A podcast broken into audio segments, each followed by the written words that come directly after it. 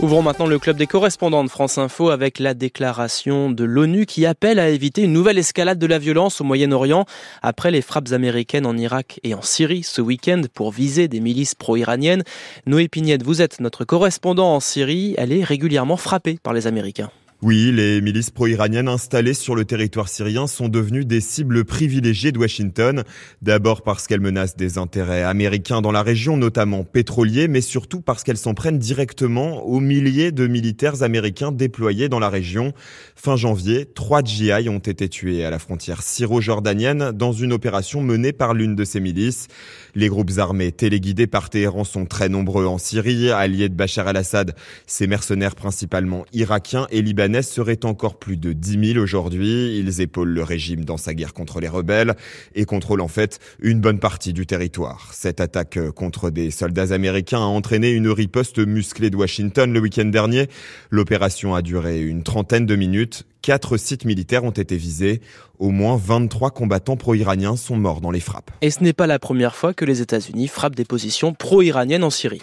Non, en effet, ça fait même euh, des années que ça dure, hein, mais dans le contexte actuel, avec la guerre à Gaza, certains craignent que ça déclenche un embrasement régional. Depuis le 7 octobre, les États-Unis ont frappé des bases abritant des gardiens de la révolution et enfin, Israël, le premier allié de Washington, a tué fin décembre le général iranien Razi Mousavi à Damas. Razi Mousavi, c'était justement celui qui était en charge de coordonner toutes les factions soutenues par Téhéran dans la région. Ravagée par 13 ans de guerre, la Syrie est devenue l'un des principaux théâtres des affrontements, toujours indirects, entre l'Iran et les États-Unis. Voyons maintenant la situation de l'autre côté de la frontière. En Irak, les Américains veulent poursuivre leur riposte, d'autant que certains groupes armés irakiens proches de l'Iran annoncent leur volonté de prendre des Américains pour cible. Dans ce contexte, dans quel état d'esprit se trouvent les Irakiens, Marie-Charlotte Roupi? L'inquiétude est le sentiment qui prédomine chez les Irakiens.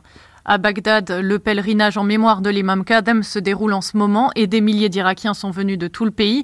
Donc on a pu leur poser la question et pas seulement aux Bagdadis. Et nombre d'entre eux s'inquiètent de ce qui pourrait se passer dans les jours à venir. Je vous propose de les écouter. À n'importe quelle heure, à n'importe quel moment, on peut être attaqué. L'Irak est devenu le lieu pour régler ses comptes. Des gens de l'extérieur viennent résoudre leurs conflits ici et des gens innocents sont tués. Ils nous parlent de souveraineté, de sécurité. Où est la souveraineté Où est la sécurité Et qu'attendent les Irakiens ils sont là d'être pris entre deux feux entre l'Iran et les États-Unis. Tous nous en ont parlé de la nécessité de faire respecter la souveraineté de l'Irak après des décennies de guerre, comme le souligne Arkan.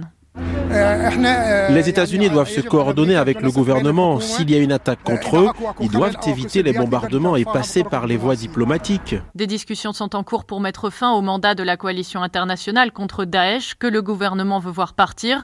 Une rencontre avec des représentants iraniens a eu lieu, mais en attendant, les Irakiens craignent toujours une escalade de violence. Une escalade dénoncée par la Russie. Sylvain Tronchet, vous êtes à Moscou. Le Kremlin ne manque pas une occasion de critiquer les Américains. Moscou a immédiatement réagi dans les heures qui ont suivi les frappes américaines en Syrie et en Irak. Le ministère des Affaires étrangères russe a immédiatement dénoncé ce qu'il considère comme un nouvel acte flagrant d'agression américano-britannique contre des États souverains. Le gouvernement russe estime que les anglo-saxons menacent la paix et la sécurité dans le monde et bafouent le droit international, rhétorique classique au Kremlin. La Russie embraye sur son allié iranien en expliquant que les milices visées ne sont pas liées à Téhéran, mais l'armée américaine américaine aurait en fait ciblé des positions de l'armée syrienne qui lutte contre l'État islamique, accusant donc Washington d'offrir une protection aux terroristes. L'ambassadeur de Russie auprès des Nations Unies a même estimé que les États-Unis cherchaient tout simplement à enflammer le Moyen-Orient. Et pourquoi la Russie a-t-elle réclamé cette réunion du Conseil de sécurité qui s'est tenue hier? Quel est son intérêt? Eh bien, il est double. À la fois, la Russie défend ses alliés dans la région, le régime syrien, évidemment, que Moscou soutient à bout de bras depuis 2015, et puis l'Iran, qui n'a pas toujours été un allié de la Russie, mais les deux pays se sont énormément rapprochés depuis le début de la guerre en Ukraine, frappés tous les deux par des sanctions d'ampleur et ayant un ennemi commun, les États-Unis. Et puis pour Moscou, le Moyen-Orient est un horizon qui permet de détourner l'attention de la communauté internationale, en quelque sorte. Plus on en parle, et moins on parle de l'Ukraine. Le Kremlin avait déjà la guerre entre Israël et le Hamas de la même manière, quitte d'ailleurs à sacrifier ses relations avec Tel Aviv.